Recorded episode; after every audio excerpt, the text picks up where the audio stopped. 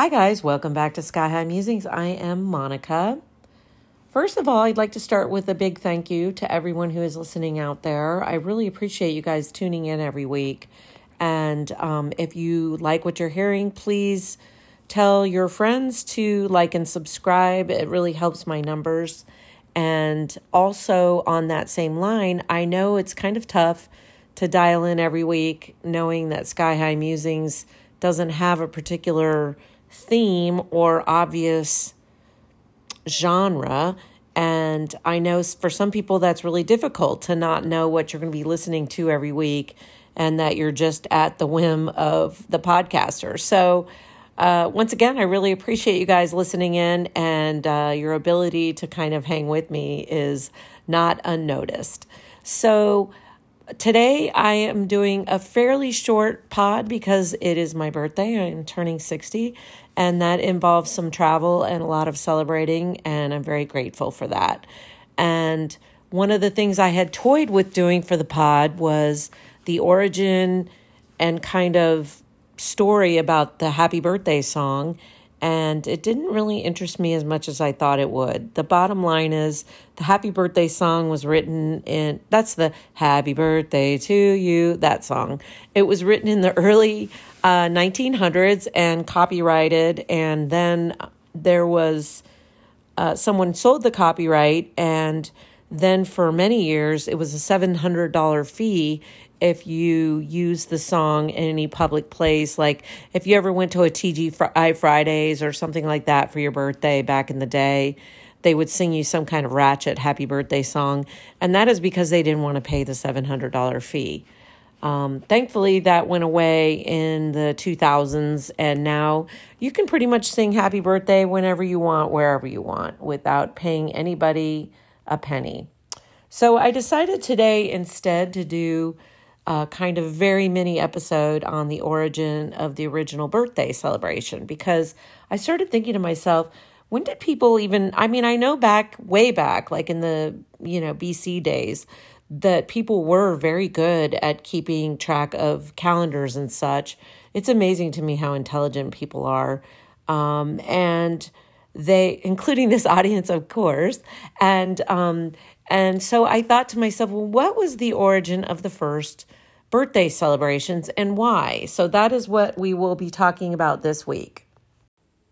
By the way if my rendition of the happy birthday song was troubling to you here's one that was quite popular from the 1960s when marilyn finally appeared she was wearing a shimmering silk gown that revealed more than it hid. Mr. President, the late Marilyn Monroe.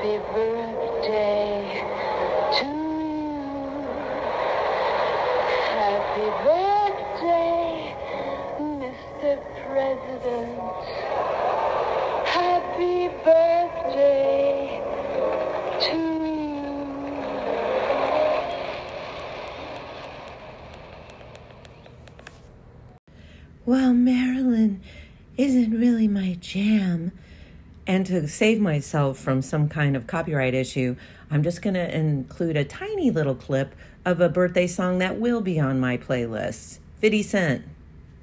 Go, go, go, It's your birthday.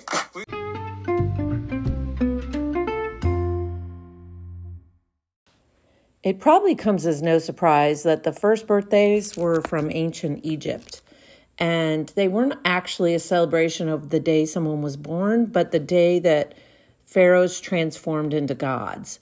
And that was kind of a coronation date. And so the original first celebrations of birthdays that were mentioned in history were actually the coronation days and not the date of the person's birth. That was basically the date of their birth into a god. The Greeks edition was actually something that that is near and dear to my heart. I actually just had cake for breakfast. That's not a joke, just a little piece. Uh, it's my birthday. I can celebrate. And they, the Greeks added uh, the cake and candles. So what they did was they would make moon shaped cakes to Artemis. And as part of the tribute to that goddess, they would actually put candles on top of the cake to make it glow. And they probably stole this from the Egyptians, but they were celebrating gods and goddesses as well in ancient Greece.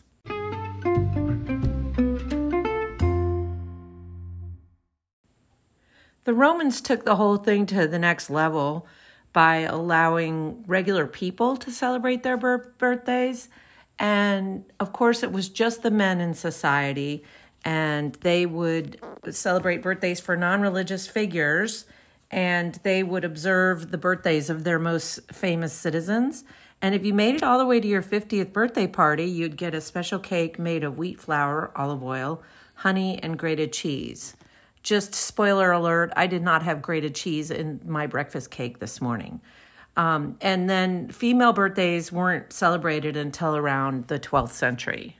So, ladies, I guess that just makes us all a lot younger because we were not having birthdays at the time and therefore not getting older, of course. Here's a disturbing thought. Due to the belief that humans were born with original sin, Christians actually thought birthdays were bad and they were tied to pagan gods. So the Christian church considered birthday celebrations evil. So I guess you can just put that right up there with dance, too. Around the fourth century, Christians changed their minds and began to celebrate the birthday of Jesus as the holiday of Christmas. And the new celebration was accepted into the church partly in hopes of recruiting uh, those who were already celebrating the Roman holiday of Saturnalia, which I'm going to look that holiday up, but I think we should probably celebrate that too. Why not?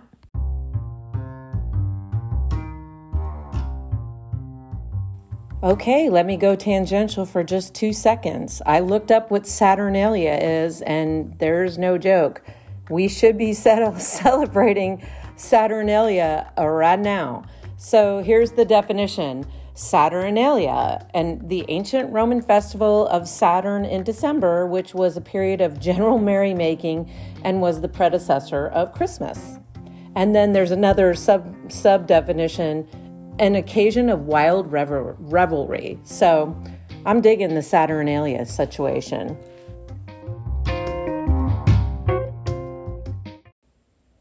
Over time, birthdays spread around the world, and it was in Germany that the Kinderfest was the, and that was in the 18th century, where they specifically celebrated a child's first birthday as kind of a much larger celebration. And they would make a birthday cake with candles, and kids got one candle for each year they were alive. And blowing out the candles and making a wish was also a part of this celebration. So we have the Germans to thank for kind of uh, modernizing and maybe kind of getting uh, getting the birthday party a little more organized, if you will. As time went on and technology and materials got a little cheaper, the birthday celebration that was once just the purvey of the wealthy became a little bit more accessible during the industrial times. And bakeries actually started making pre made cakes in the uh, late 19th century.